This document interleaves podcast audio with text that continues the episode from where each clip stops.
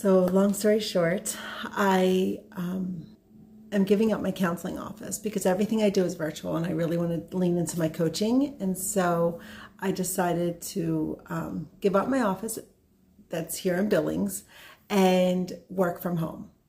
But when I do work from home now, I feel like I'm always working. Like I am set up on my dining room table and um, it's constant distractions because I'm looking at the kitchen, the stairs, you know, kids are going in and out and all this stuff. And I need a, a place that I can just close the door and actually like be fully present with my family. And it's just not happening. I feel like I'm constantly being pulled. You, you probably know what that feels like.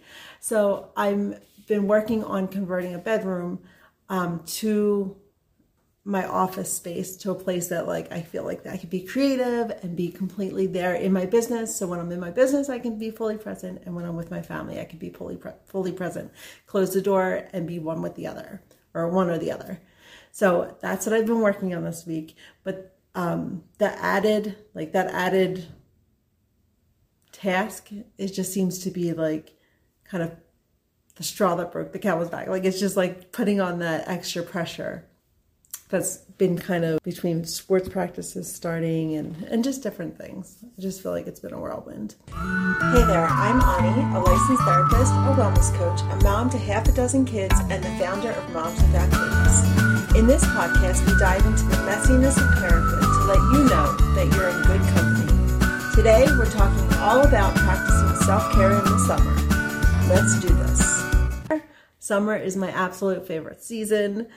Um, there's nothing like like I live in Montana, so summer's really short. We get about two. We joke that you know there's one week of spring, one week of fall, and you're into summer or you're into winter. And winter lasts a really long time. Summer is about two two and a half months. We have a really short growing season, which someday someday I'm saying this on video, committing to it. Someday I will live where it is either endless summer or very long summers because I really do love being outside, being in the sun.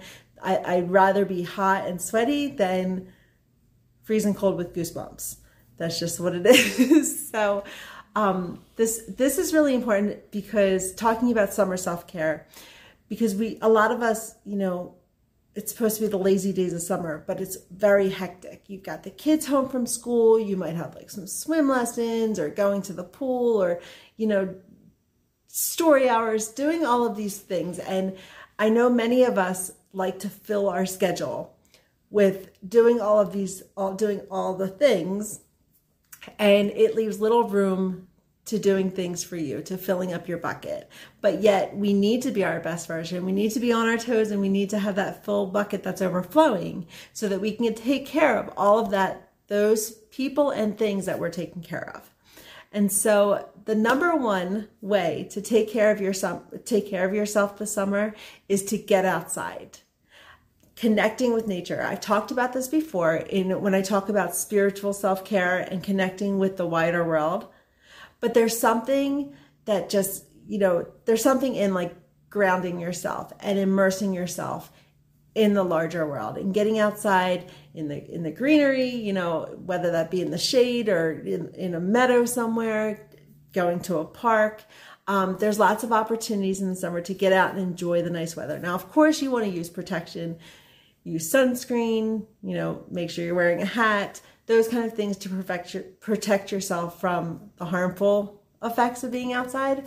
But you want to get outside and breathe in some of that fresh air, right? Take some deep breaths in the fresh air, connecting with nature. Nature. Get your kids together, go out, pack a picnic. You know, it could be just a picnic of snacks or it could be picnic of peanut butter and jellies or whatever it is just take a blanket outside and just go sit in the grass, sit on your trampoline, just get outside and enjoy that fresh air. Sit on your front porch in the evening. Um, it, well, you might get mosquitoes, but how about in the morning? Like getting outside, gardening. Um, there's a lot of opportunities in the summer. Well, I guess there's opportunities in the winter too, but I don't like to take advantage of those opportunities um, because I'd rather stay warm, as I said. But getting outside and connecting with nature, practicing that spiritual self care, it's good for your mental health as well. And so, number one is getting outside. Number two, prioritizing sleep. Now, this can be difficult, especially if you're, you know, on the weekends or because the days are so long. You want to make sure that you're getting enough sleep and sticking to a sleep schedule, going to bed at the same time throughout the entire week, even on weekends, and then getting up the same time instead of like avoiding sleeping in or staying up really late. Now, of course, once in a while it's okay, but you really do want to stick to that sleep schedule and making sure that you're getting adequate and quality sleep. So, prioritizing sleep during the summer is just as important as it is throughout the entire year, right? It's so good for your physical health, your mental health, all of you, your spiritual health. Like, so much depends on making on getting a good night's sleep. So, prioritizing your sleep is the number is the number two way to take care of yourself this summer. Number three, connecting with others, right? Those could be your kids, your spouse, your friends, your neighbors. Getting outside, prioritizing sleep, and connecting with others are the top three ways to take care of yourself during the summer. Um, arranging play dates for kids. Now, all of your you know kids are out of school these days, so or during the summer, so you want to make sure that they are still continuing to make those connections, but arrange to have a play date with with the whole, you know, whether it's with the whole family or with the mom, so that, that way you can chat and sit back, drink some iced tea, and enjoy the company and some social self care. Um, starting up, you know, there's lots of t- opportunities. Well, there may be lots of opportunities, or there may be. I shouldn't say lots. There may be opportunities for you to do some maybe meetups some some clubs or YMCA's or even you can look on Facebook to see if there's any local moms groups that meet during the summer, maybe to get outside and meet at parks. I used to belong to a moms club and we would sign up for um, play dates to host a play date. And that would just mean that you would be going to a playground, but you wouldn't be the only one there. There'd be other moms there. So seeing if there's any opportunities to get involved with other mom groups this summer would be a way to connect with others. Before we dive into the last two ways to take care of yourself this summer, I want to invite you to my free Facebook community, Moms Without Capes. We are a bunch of moms who are working on hanging up our Superwoman capes and giving ourselves permission to focus on us. Come join us if you're on Facebook and you're looking for a way to connect with like minded moms. We'd love to have you in the group. Search Moms Without Capes or click the link in today's show notes to get in on the fun.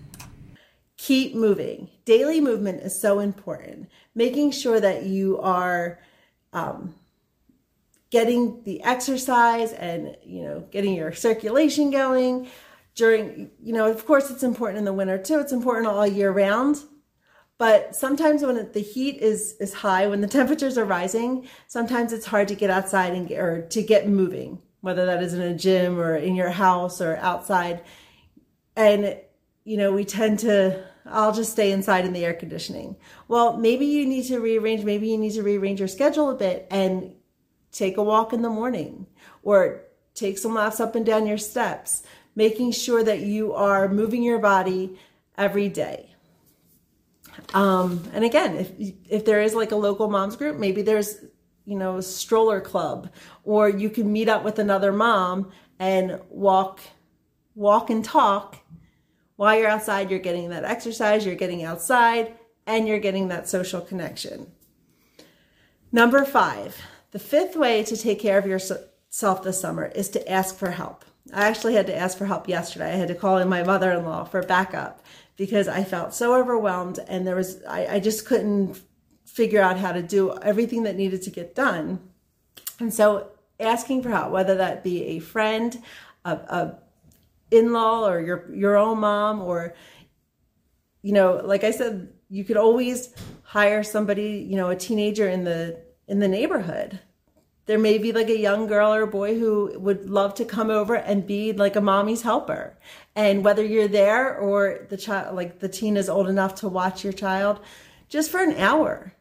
And you can get something done. You can go do your errands. You can go practice self care. You can go for a walk.